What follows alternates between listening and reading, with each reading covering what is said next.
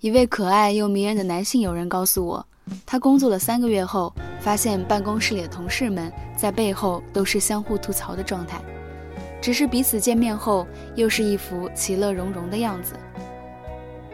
他面露担忧，但又轻松地说：“其实这样挺好的，表面上不说破，和平的状态让我们工作的很愉快。”我发现，生活中有很多秘密，其实我们不想知道，似乎也不需要知道。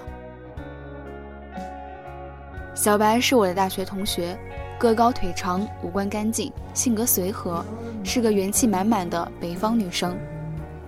平日里横冲直撞，感情上也是如此，所以她的每一场恋爱总是天崩地裂。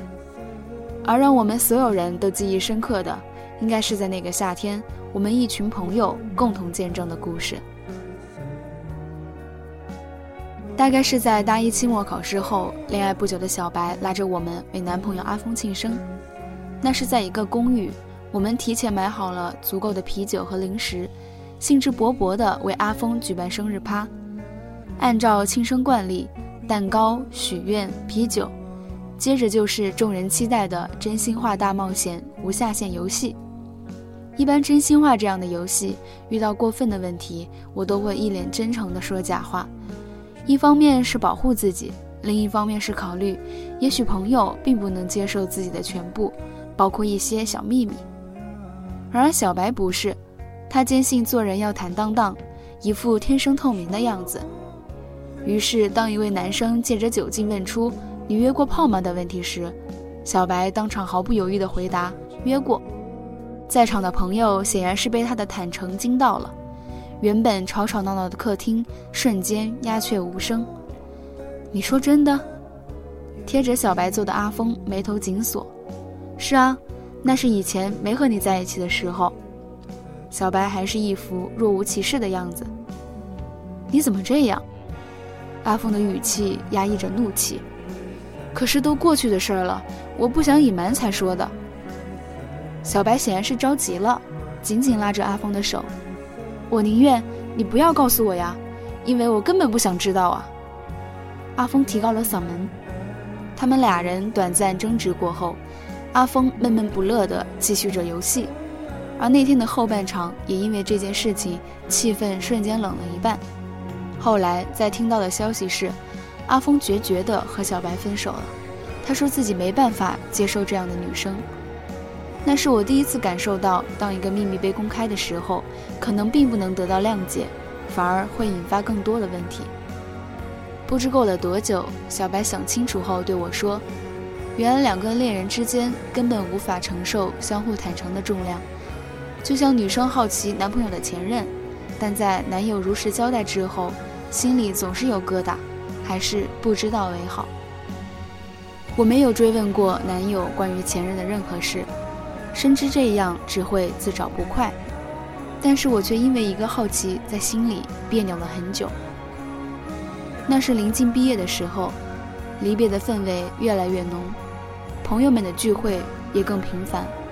在某次酣畅淋漓地喝下几杯酒后，阿元蹦出一句：“你是不知道，之前有段日子我真的很讨厌你。”我差点被刚喝下的啤酒呛到，大声地喊了一句：“你说什么？”为什么？阿元不愿再往下说，只是一个劲的强调都是误会，都过去了。耐不住我追问，可能是借着酒胆，那阵子西西说了你很多事，简单讲就是说你绿茶婊。说罢，咕咚咕咚又灌下一杯酒。西西是我的好朋友，我回想着和他一起上课吃饭，好看的衣服换着穿。替他在渣男面前出气的日子，震惊之余觉得不能接受。我也想过当面质问他，彼此把话讲清楚。思索再三，又觉得没有必要，因为我放不下长久以来的友谊。等到第二天，我还是见到了西西，她像平时一样主动挽起我的手臂，我竟觉得有些别扭，抽开了手。本来想约她去吃火锅，话到嘴边却硬生生地咽了下去。那段时间，西西对我还是一如既往的好，只是她做给我的饭再也没有以前香了。突然觉得这个秘密好重，常常懊恼，早知道我就不问了。电影《完美陌生人》里，三对半夫妻在一次聚会中玩了一个被迫坦诚的游戏。相识十多年的几个好友，在女主人的提议下，将手机放在桌面，每个信息和电话都要公开。如今，手机自然成为人际交往中的纽结，它汇聚了一切的秘密。于是，伴随着手机每一次的震动和每一个电话的铃声，都可能是一次秘密的公开。所以在一顿月食的晚餐中，手机如颗定时炸弹般，可能会随时让七个人的生活坍塌。新婚的丈夫出轨搞大了同事的肚子，结婚七年的妻子和网友关系暧昧。深贵的男人被迫出柜，十七岁的女孩要去男朋友家过夜。当一个个不为人知的秘密摊开在大家面前时，就像是逐渐看到月食时月亮的黑暗面。原本以为足够亲近的我们能够彼此面对所有的真相，但事实上我们并不能接受。记得身边有一个有钱的朋友说过。他有时候会想，愿意和自己玩的朋友是因为真的喜欢他，还是因为钱？他并不想知道，因为他需要这些朋友。所以，哪种生活是我们想要的？以崩塌为代价的坦诚生活，还是接受每个人的伪装和小谎言的生活？